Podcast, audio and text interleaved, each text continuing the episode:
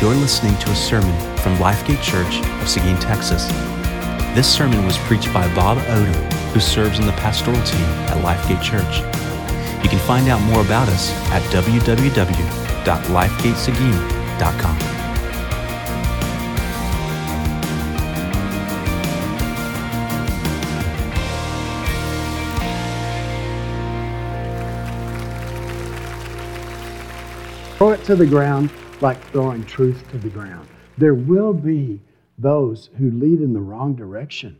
And so, what does Jude say? He says, with all of that going on, with the warning that's been given, we must persevere in the faith that has been revealed to us.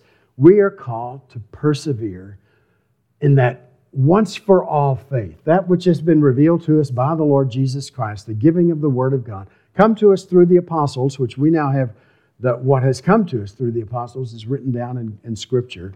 So we have been given this. So how do we persevere? Do we just grit our teeth and we say, I'm just, I'm going to do it. I'm going to persevere.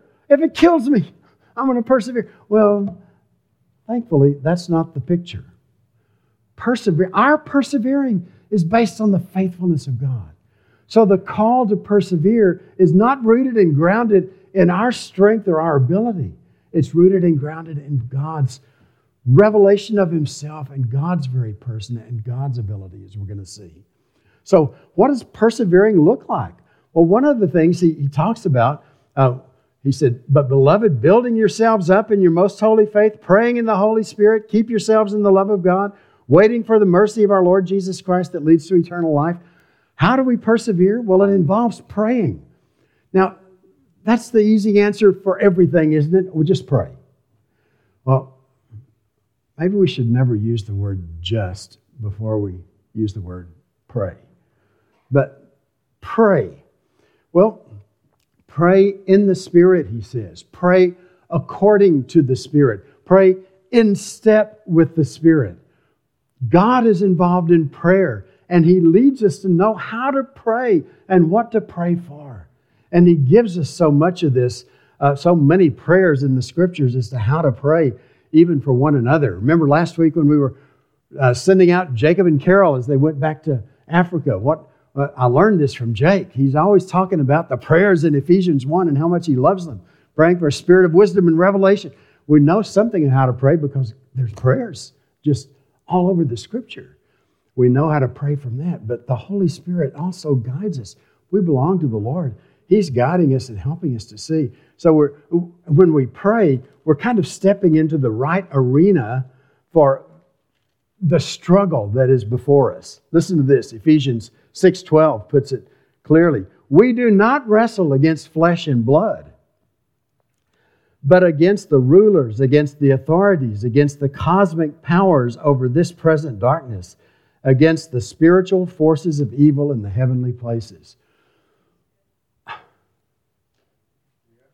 Well, how do you fight that that you cannot see exactly? How do we come against spiritual forces and darkness? We do that in the place of prayer. Praying puts us in the arena where the real battle is. That's not just preacher talk. That's not just preacher talk. That is God's gift to us the gift of prayer. We pray. We pray individually. We pray corporately. We pray. God gives us that gift. And we pray because that's where the battle is fought and the battle is won, is in the place of prayer. So he says, What does perseverance look like? Well, part of it is we pray. We're praying people. Pray in step with the Spirit of God. Pray according to the Spirit of God. Pray, and God opens doors. What are the Gideons doing? Want the doors of the public school open so you can give out Bibles? What do you do? Have a protest meeting or take wrap the school with toilet paper like they used to do when I was a kid, wrapping everybody's house in toilet paper, throw eggs? No, we pray. Pray, pray, and pray. He says also, this persevering, what does it involve? Prayer. It involves also, he says, keep yourself in the love of God. Remain in the love of God. I cannot say that without putting it into the context, as I, I love to do in Jude. There are three times it uses the word keep or kept. The first is the very, the very first verse. It says, To those who are called, beloved in God the Father, and kept for Jesus Christ. We're kept for Jesus Christ. That, that's not, I'm not doing the keeping, I'm kept. You end the book, and what do we say? To him who is able to keep you from stumbling. I'm not doing the keeping, I'm being kept. He's keeping me from stumbling. So on two ends here, we've got we're kept and we're being and he is keeping us. And in the middle, he says, keep yourself in the love of God. Well, how do we do that? Remain in the love of God.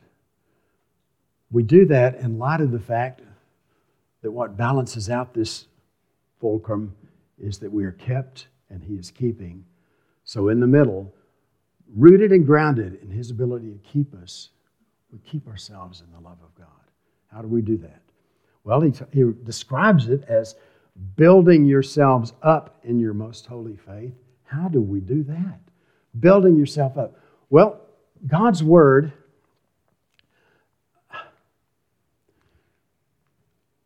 God's Word is our food, it's our daily food. If we don't have an appetite for the food that gives life, then we have a heart problem. We have to ask the Lord, Lord, help me to love what you have given. You know, it's easy to understand this. I would rather have homemade ice cream and cobbler than I would have a salad or green beans or other such things that are better for you. But don't we have to, if we're going to be healthy, don't we have to eat a healthy diet? And if we're going to be healthy believers, we need to be eating of God's Word. How do we build ourselves up in our faith? Well, one thing is just simply taking the time to study, to read, come next to the Word of God so that it informs our lives. And we may say, but there's so much of it I don't understand. I'll tell you, I'll say the same thing. My old railroad friend from many years ago used to say, I don't ever worry about the things I don't understand in the Bible. I'm just trying to do the things I do understand. Well, it's not all difficult. A lot of it is so clear to us. Build yourselves up in the most holy faith. The Word of God, certainly prayer, making that a part of our regular life, fellowship together. Why do you suppose the writer to Hebrews says, Don't forsake assembling together, as some are doing? But why? Because we need each other. Wait, our new members class today was about Colossians 3, but what do we put on as members of Christ's body? What kind of things do we put off as members of Christ's body? But how are we to learn to love and to relate to one another in the church? Well, part of that is going to be keeping ourselves in the love of God, building ourselves up in the fellowship of believers, being accountable to one another. That's risky stuff. But being accountable to one another, inviting other people into our lives. If you see me heading off a cliff, please tell me. If you see me going in the wrong direction, please tell me. If you see me going in the right direction, please encourage me. You see me doing well in parenting, please encourage me and help me. If you see me going the wrong way in marriage or parenting or anything else, please help me. Part of that is just loving one another, building ourselves up. We need to eat the right diet. What do we learn from the prodigal son? You can eat pig's food, or you can go home and sit at your father's table. What's it going to be?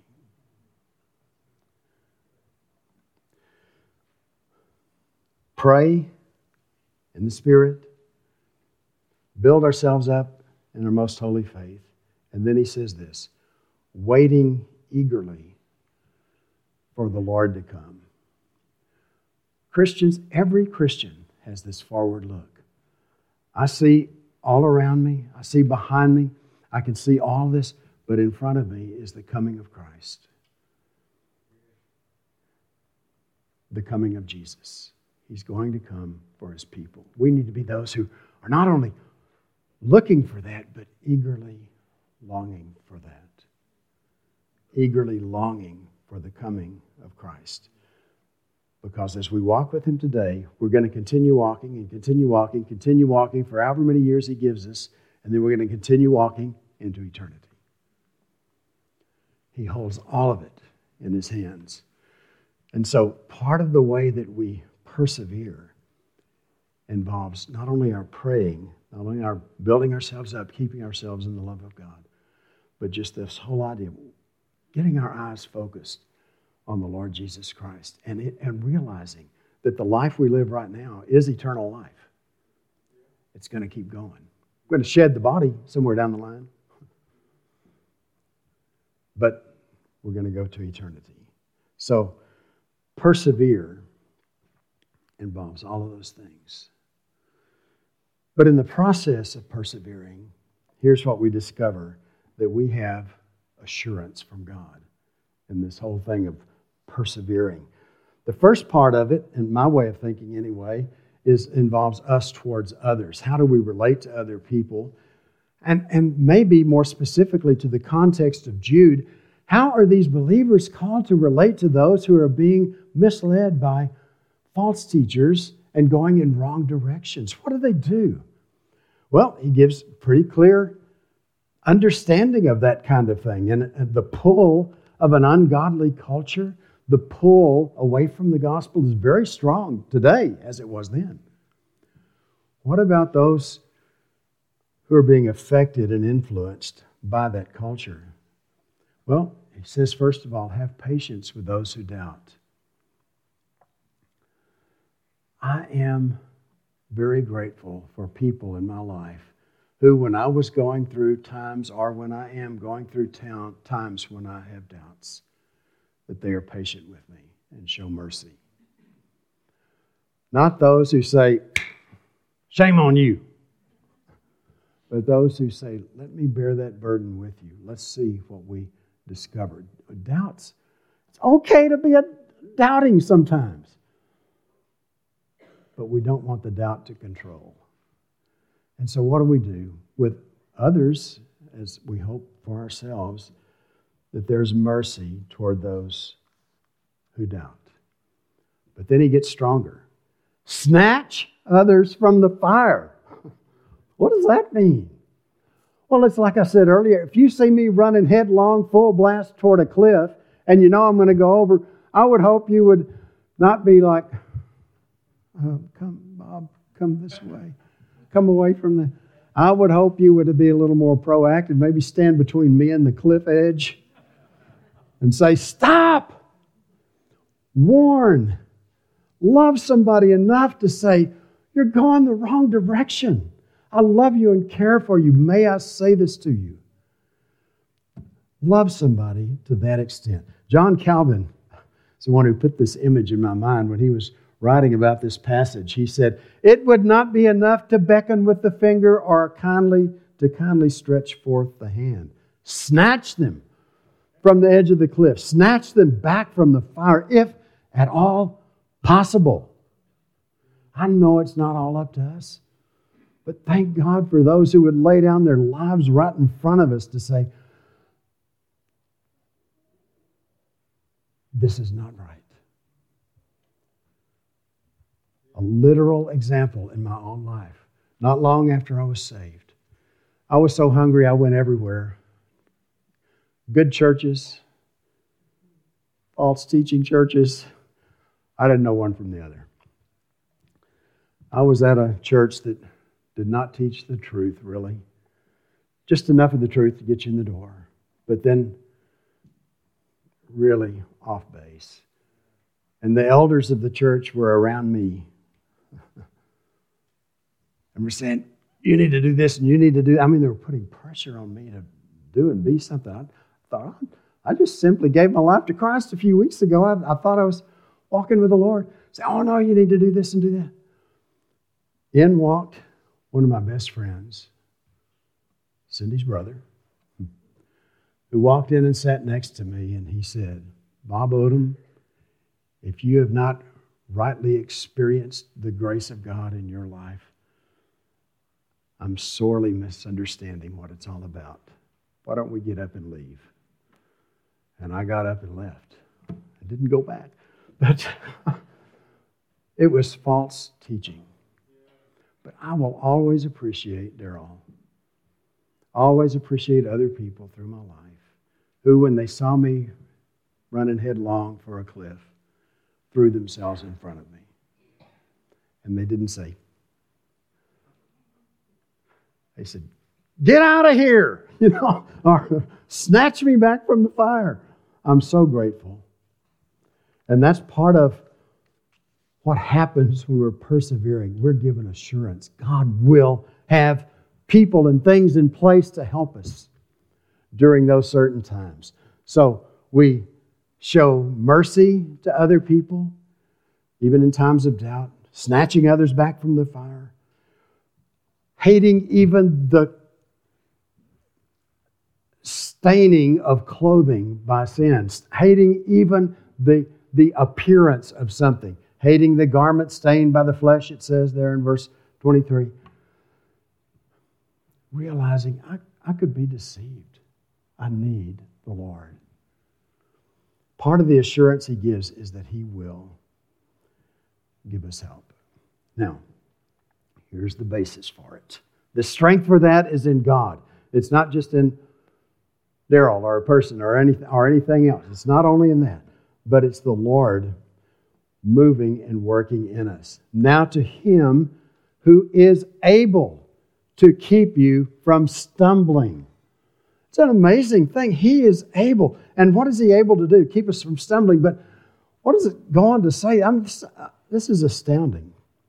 And to present you blameless before the presence of his glory with great joy. Would there be anybody in this room that if you were to think of one adjective to describe you, it would be blameless? It wouldn't be me. I'm not blameless in myself. I, there's no way that I, that would even fit. That word is used normally in the New Testament to refer to Jesus when it refers to him as the Lamb without blemish.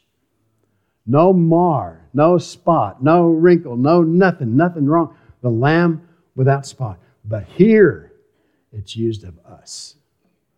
Blameless? Well, where do we get such blamelessness? Only from Jesus. Here's the deal you all know it. You all know it. My sin put upon him, he bore that sin on the cross. And in exchange for that, not only gave me forgiveness, but his righteousness put into my life so that when I stand before the Father on the day of judgment, Jesus presents us to the Father on that day we're considered blameless because we have his blamelessness and he has our sin.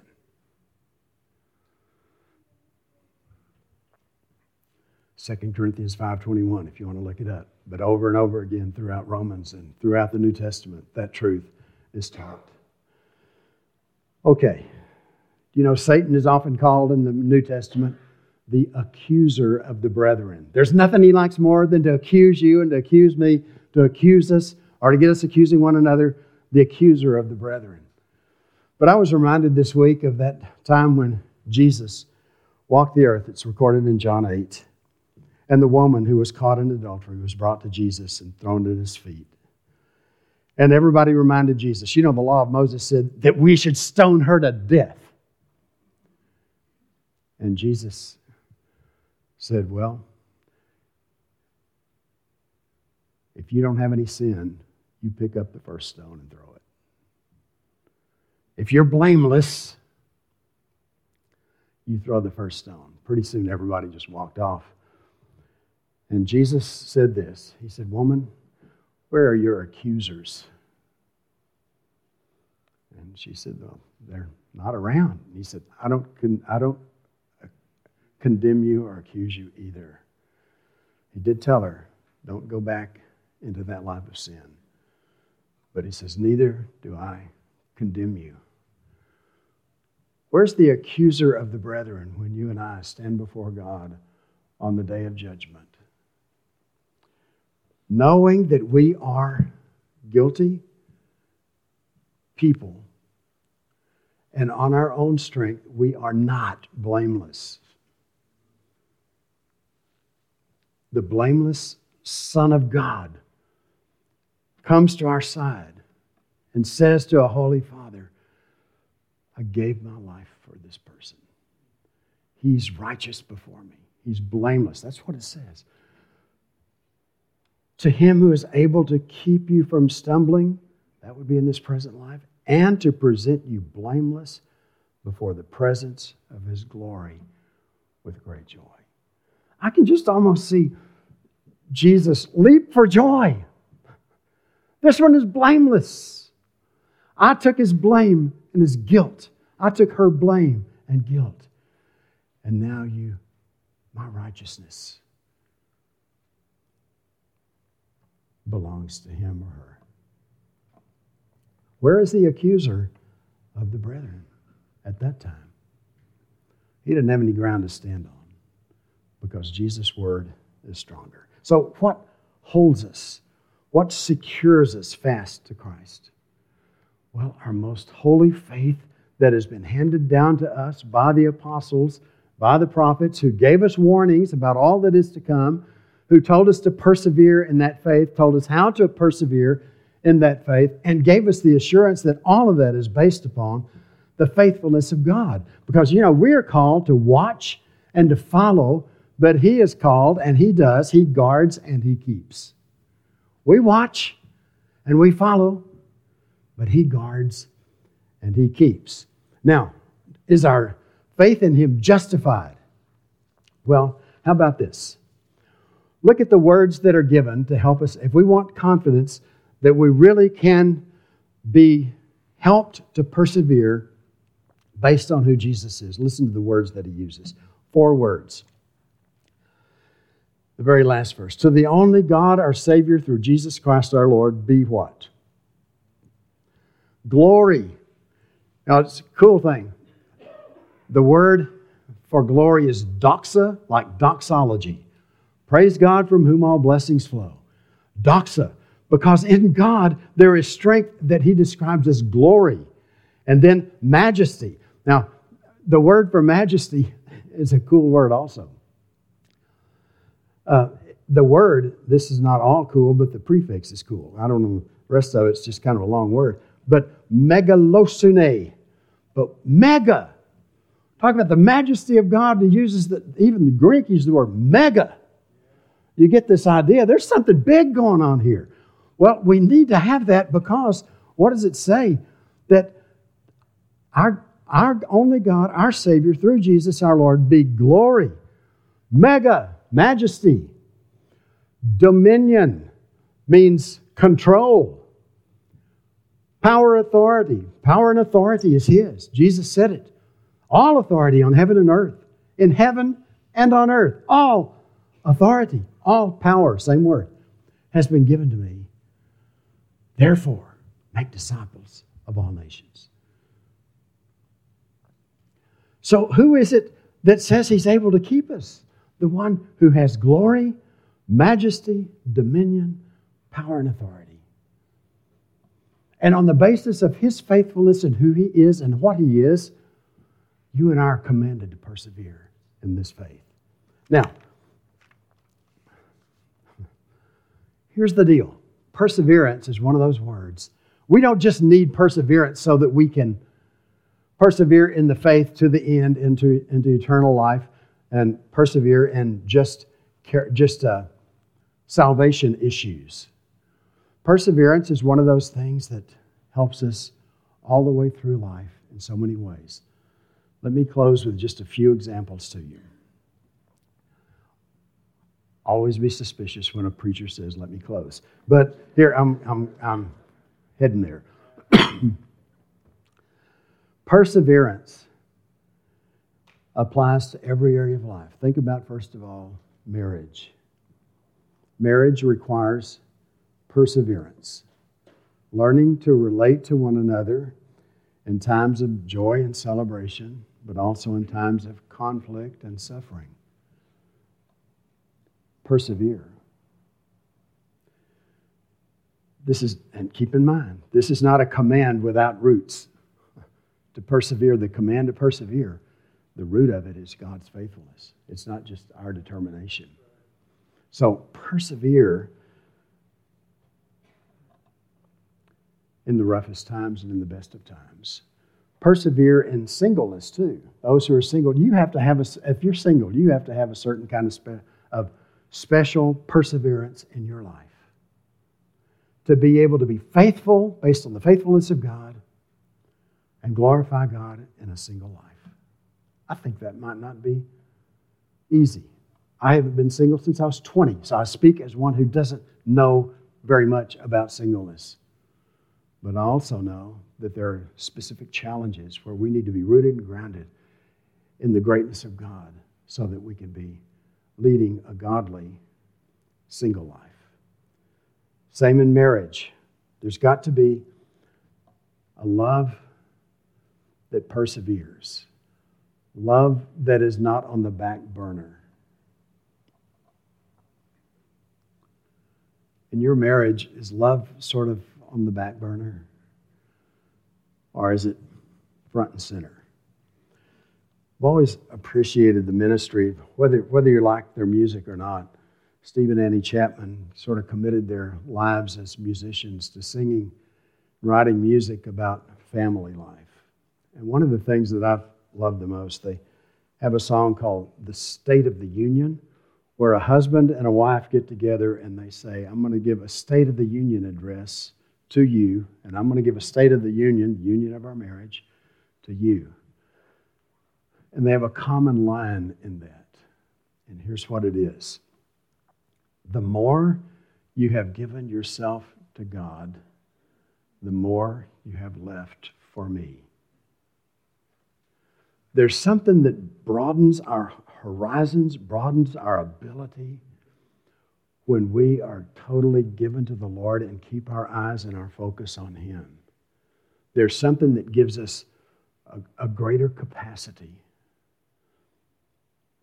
to love people, and specifically loving a spouse.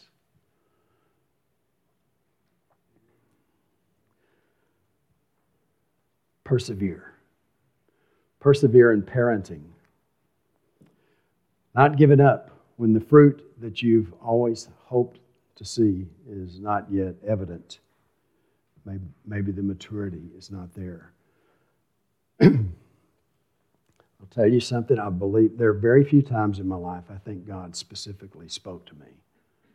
But years ago, when we started Lifegate Christian School, I felt like I was a fruit inspector and I was just looking for fruit growing on trees. And I felt like the Lord spoke to me and said,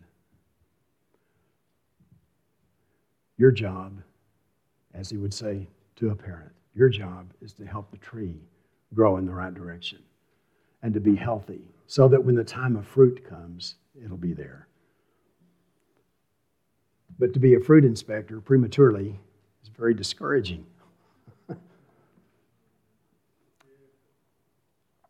In parenting, I think it's important to help the tree grow strong, securely, rooted properly.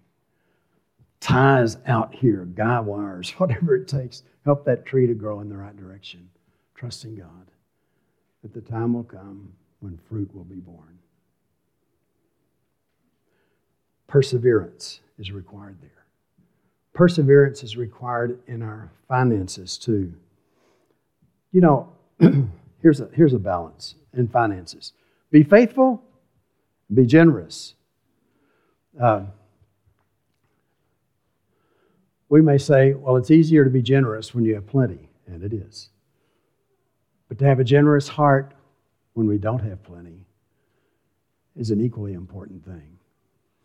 To have generosity kind of characterize the, the umbrella of our finances generosity, and thankfulness, gratitude. Just Lord, I'm grateful for times of plenty, and I'm grateful for times of want. Both encourage us to move toward the Lord. In times of want, it's pretty easy to understand the concept of need. And that carries over into every area of our life. I need the Lord. Friendships, peers, extended family, learning the place of steadfast love as we learn to persevere, rooted and grounded in who God is and His faithfulness. We can encourage, we can comfort, we can come alongside. You know, there's, I love this. There's a, in, in Romans 8, it talks about the Holy Spirit helping us.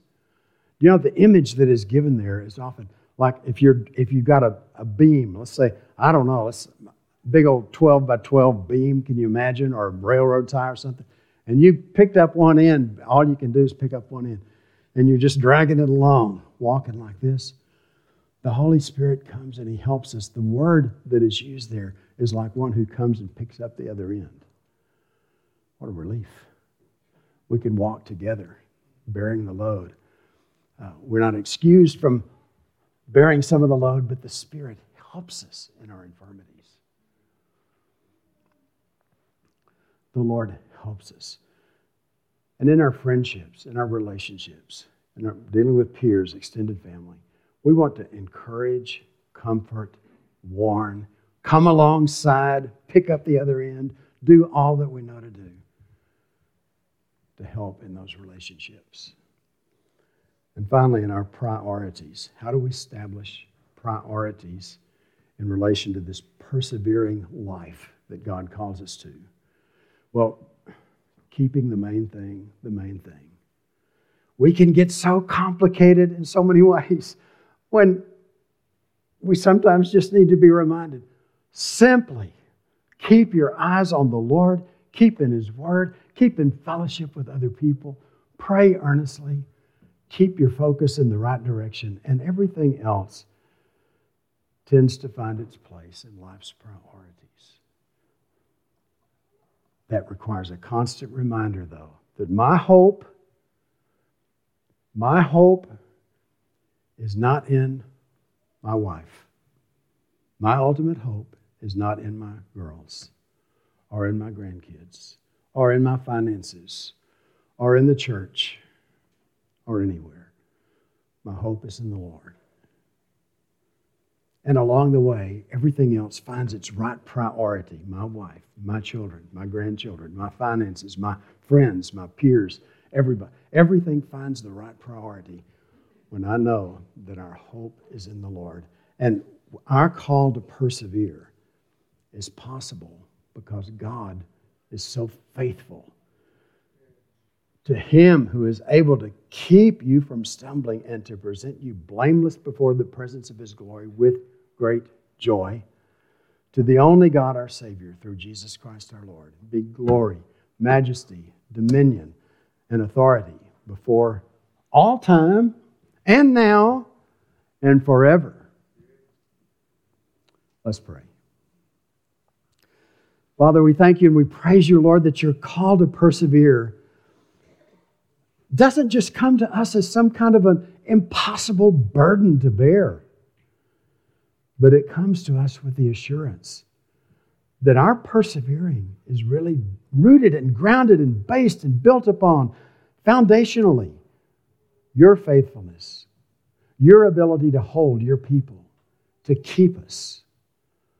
Lord, we, as we pursue to be keeping ourselves in the love of God, we thank you, Lord, that we see clearly from your word that you're the one that's the keeper. You're the one, Lord, who helps us to know that we are kept by you. And so, Lord, hold us fast, hold us securely in your presence, in your life, in your hands. And let us, Lord, be those who follow you, love you, focus on you, hold you first in our hearts that we might be held fast by you. We thank you and we praise you in Jesus' name.